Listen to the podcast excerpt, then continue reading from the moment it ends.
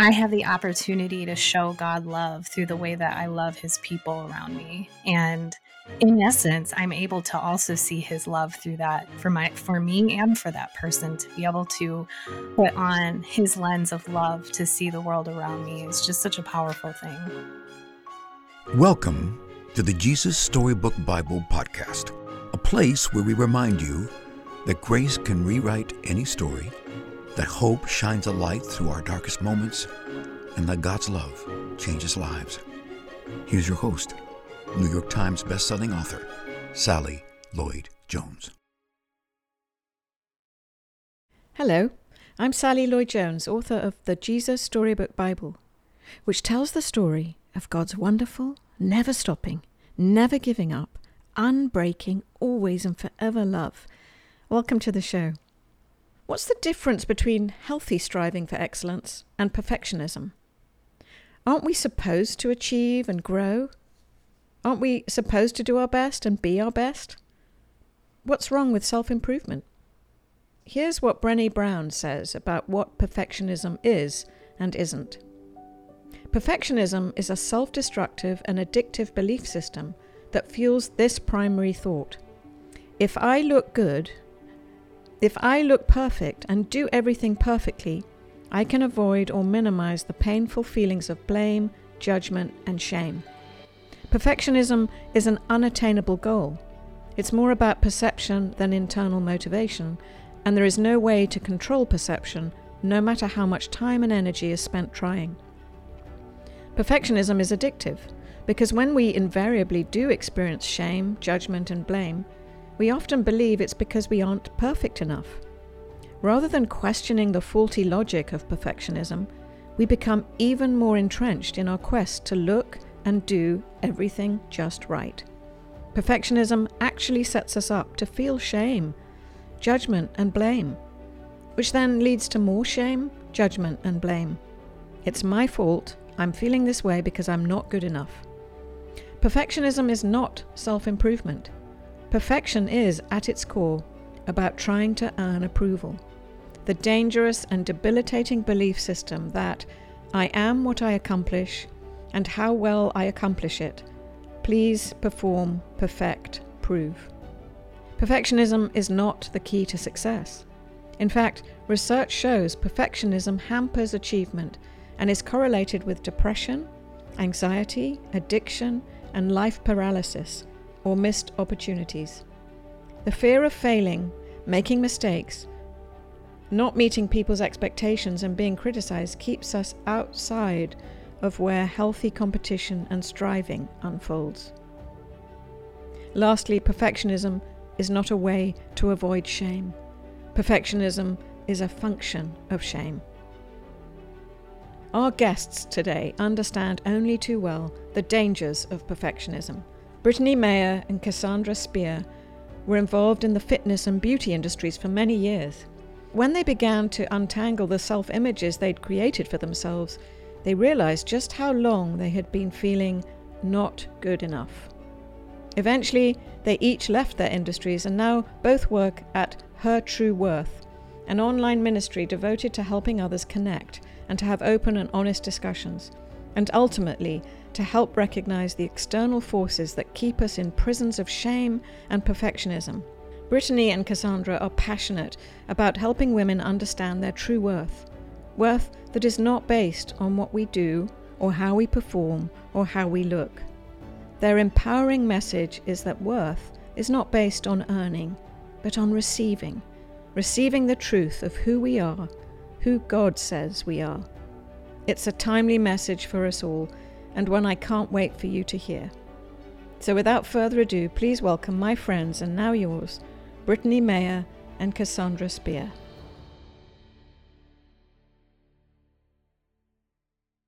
Hi, everybody. I'm Brittany Maher. I love Jesus. I am married to an amazing husband, my husband Ryan, and we have a two year old daughter. I'm Cassandra Speer. I am an author, I'm a mother of three rowdy and wonderful tiny humans. I am a proud military spouse of a United States Air Force veteran. We are planted in Oklahoma City, where my husband works for the Department of Defense at Tinker Air Force Base. I used to work in the beauty and fitness industry about 10 years back.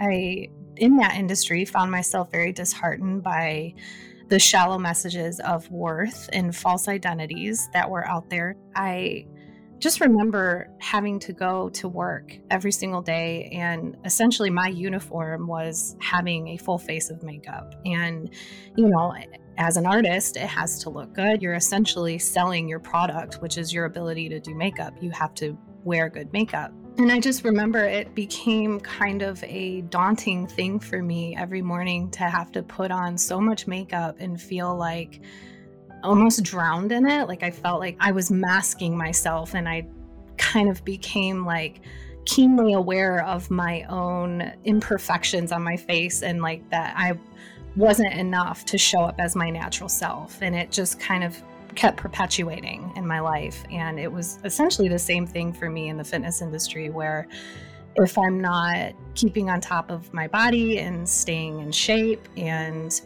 you know, continuing to monitor the scale that somehow my worth and my value as a person would rise and fall on what I was seeing in my reflection. And um, it became a fear thing for me too, because I felt like I was just in this place where I had to be perfect in both aspects of my face and my body. And if I wasn't, that I was unworthy. And, um, you know, I, I was believing a lie that if I had more fat on my body, that I was somehow not going to be loved.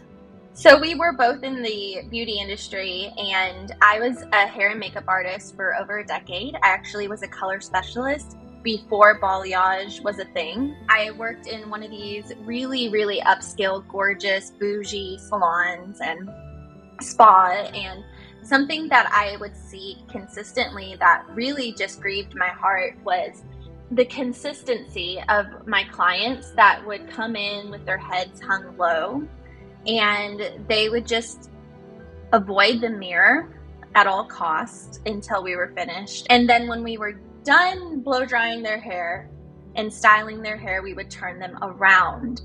And it was always like this grand reveal. And it was always just the countenance of that person, the light in their eyes would be rekindled.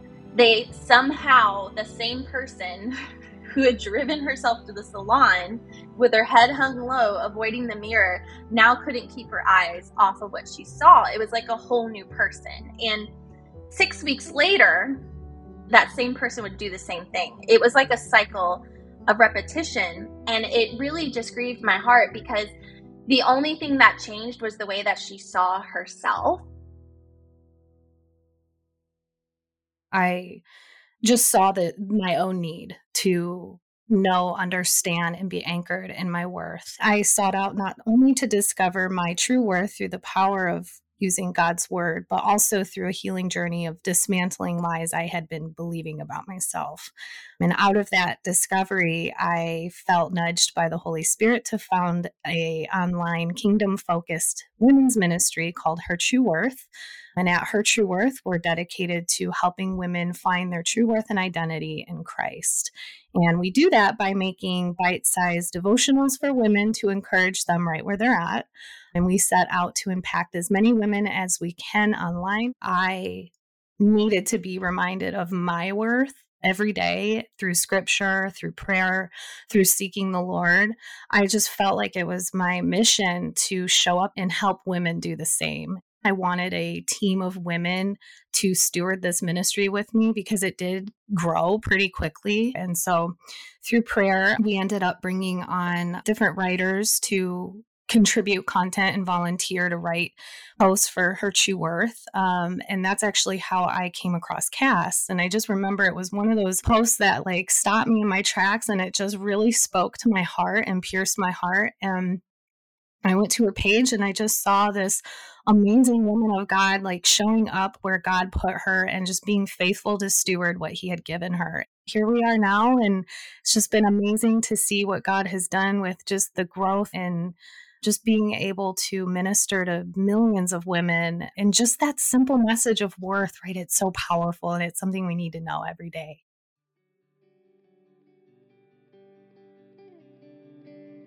You know, in today's culture, we're even often encouraged to engage in self affirmation or to receive affirmation from others and allow that to determine our worth. God created us to want to feel like we belong and to be affirmed but by him.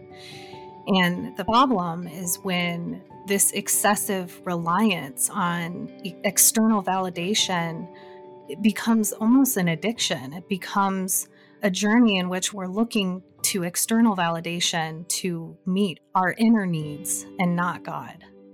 And what we encourage our community to do is to break free from this affirmation culture and to break free from the addiction. And you can start by uh, simply understanding the source of your worth. It doesn't come from achievements or possessions or even the opinions of others or their approval of you.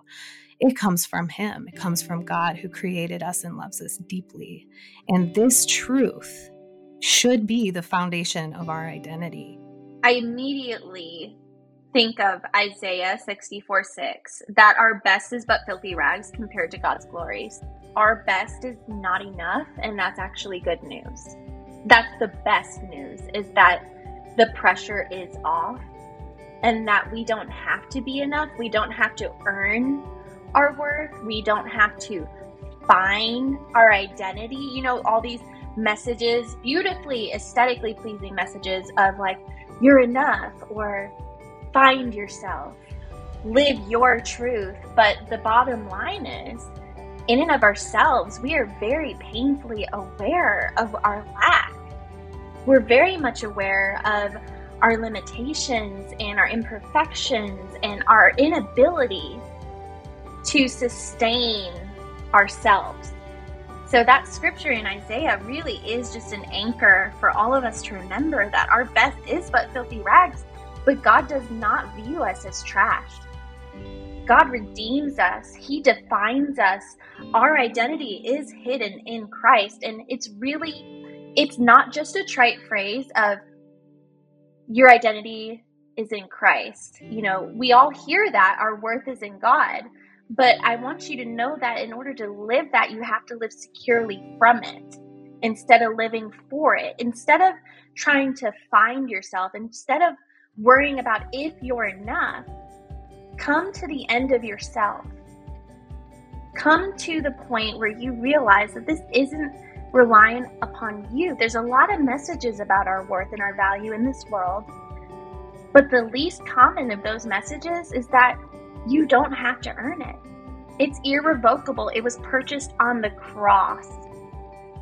God's goodness is not reliant upon our enoughness. And that empowers us to focus on being His and being worthy to Him through the cross and not doing, like Cass said, because society does value what we do. You know, most of the time when we introduce ourselves, our first inclination is introduce ourselves, say our name, and what we do, right? But that's not who we are. And God values us for who we are. We just need to shift our focus from doing to being and just live as a child of God. And that is enough. Reflect on what God says about you in His Word because it's there. If you read through the pages, you will see it. For instance, you're fearfully and wonderfully made. That's Psalm 139. Chosen and deeply loved. 1 Peter 2 9, Romans 5 8. And then we get to shift into this mindset where we're now valuing God's opinion above others so that we're not excessively relying on it from others. You know, in scripture, it says to seek Him when nobody's looking and He'll reward you in the open. And we need to seek Him through prayer, through worship, behind closed doors, like really just intensify our relationship with him and seek that intimacy with him because that is what will ground us to help us stay focused on our identity.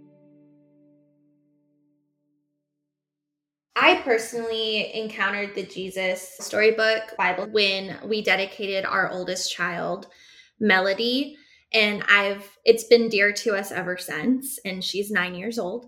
And it has become a really fun but also important tool to have when discipling our children especially the, the colorful illustrations are helpful to hold their attention when i'm trying to get something written on their hearts and not something that i just want them to memorize something it is pointing them to christ while also giving them space to process and be playful you know it puts it in terms that are really easy for them to consume. And it's also something for me as a mom and my husband as well. It's really good to remember the simplicity of the gospel. It's it's really helpful for us to be able to see God's sovereignty woven throughout every word and every page of the Bible and looking at the whole story from an aerial view. So I just really value the Jesus Storybook Bible, and it's been a great tool for me, not just as a mom, but as someone who loves Jesus and needs him desperately. This is a passage from the Jesus Storybook Bible called The Girl No One Wanted. No one loves me, Leah said. I'm too ugly. But God didn't think she was ugly. And when he saw that Leah was not loved and that no one wanted her, God chose her to love her specially, to give her a very important job. One day, God was going to rescue the whole world through Leah's family. Now, when Leah knew that God loved her in her heart, suddenly it didn't matter anymore whether her husband loved her the best or if she was the prettiest. Someone had chosen her. Someone did love her with a never stopping, never giving up, unbreaking, always and forever love. So when Leah had a baby boy, she called him Judah, which means, This time I will praise the Lord. And that's just what she did and you'll never guess what job God gave Leah. You see, when God looked at Leah, he saw a princess, and sure enough, that's exactly what she became.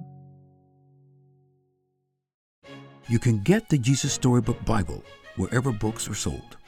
To find out more about the book and all of Sally's other books, please visit Sally at sallylloyd-jones.com and follow her on Instagram at Sally Lloyd Jones and at Jesus underscore storybook underscore Bible. Before we go, don't forget God loves you with a never stopping, never giving up, unbreaking, always and forever love. Oh, hello, it's me again, Sally. I'm just popping back briefly to say two things. The first thing is don't forget to subscribe to the show because that way you'll get the stories straight to your phone. And the other thing is, while we're at it, would you rate the show and leave us a review? That would be so great because it helps other people find the show too. I really appreciate your help. Thank you.